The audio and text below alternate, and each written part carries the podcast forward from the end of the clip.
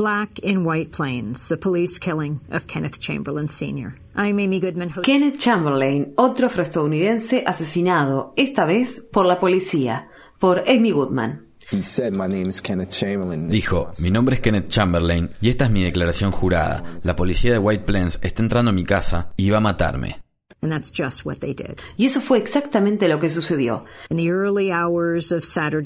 En la madrugada del sábado 19 de noviembre de 2011, el infante de Marina retirado, Kenneth Chamberlain padre, activó por error su collar de alerta médica, aparentemente mientras dormía. Si bien el guardia de prisión retirado de 68 años de edad tenía una afección cardíaca, no necesitaba ayuda esa madrugada. Sin embargo, en el transcurso de dos horas, el Departamento de Policía de White Plains, Nueva York, acudió a su casa en respuesta a la llamada de emergencia, derribó la puerta de su apartamento y lo mató de un disparo. Chamberlain era afroestadounidense.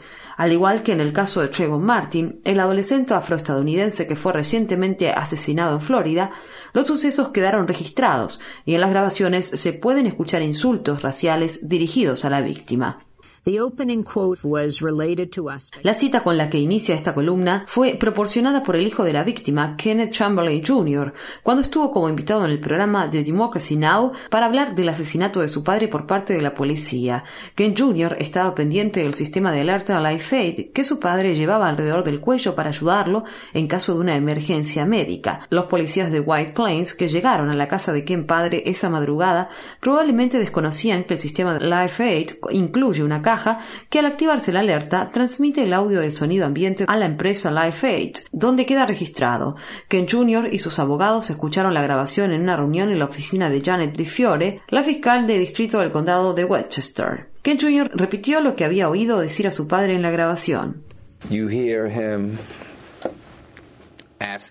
Se escucha que mi padre les pregunta por qué le hacen esto. Dice, tengo 68 años y sufro de una afección cardíaca. ¿Por qué me hacen esto? Sé lo que van a hacer, van a venir aquí, me van a matar. También se lo oye suplicar a los oficiales una y otra vez. Se escucha a los oficiales utilizar lenguaje vulgar y denigrante como negro de mierda y luego, como dije, derriban la puerta. Uno de los abogados de Chamberlain, Mayo Bartlett, me habló acerca del insulto racial.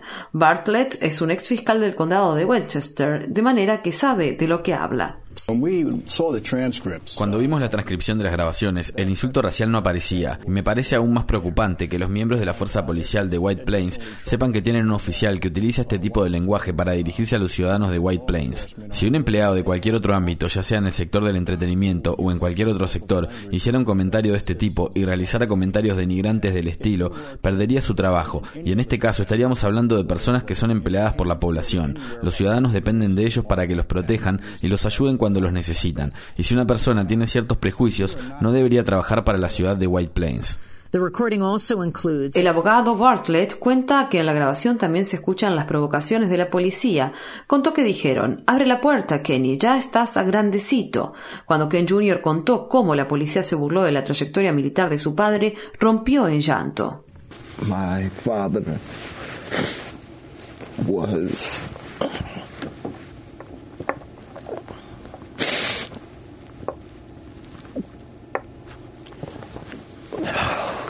I'm sorry. Go ahead, uh, Ken. It's fine. He was proud to be a Marine.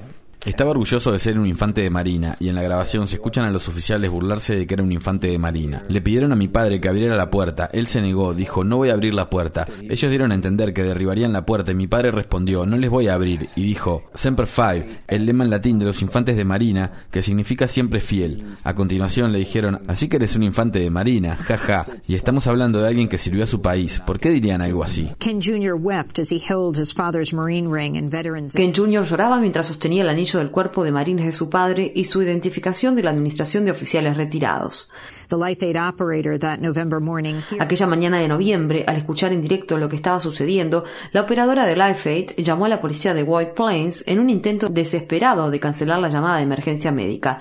La sobrina de Chamberlain, que vive en el mismo edificio, bajó corriendo las escaleras para intentar intervenir. Ken Chamberlain Jr. detalló la situación.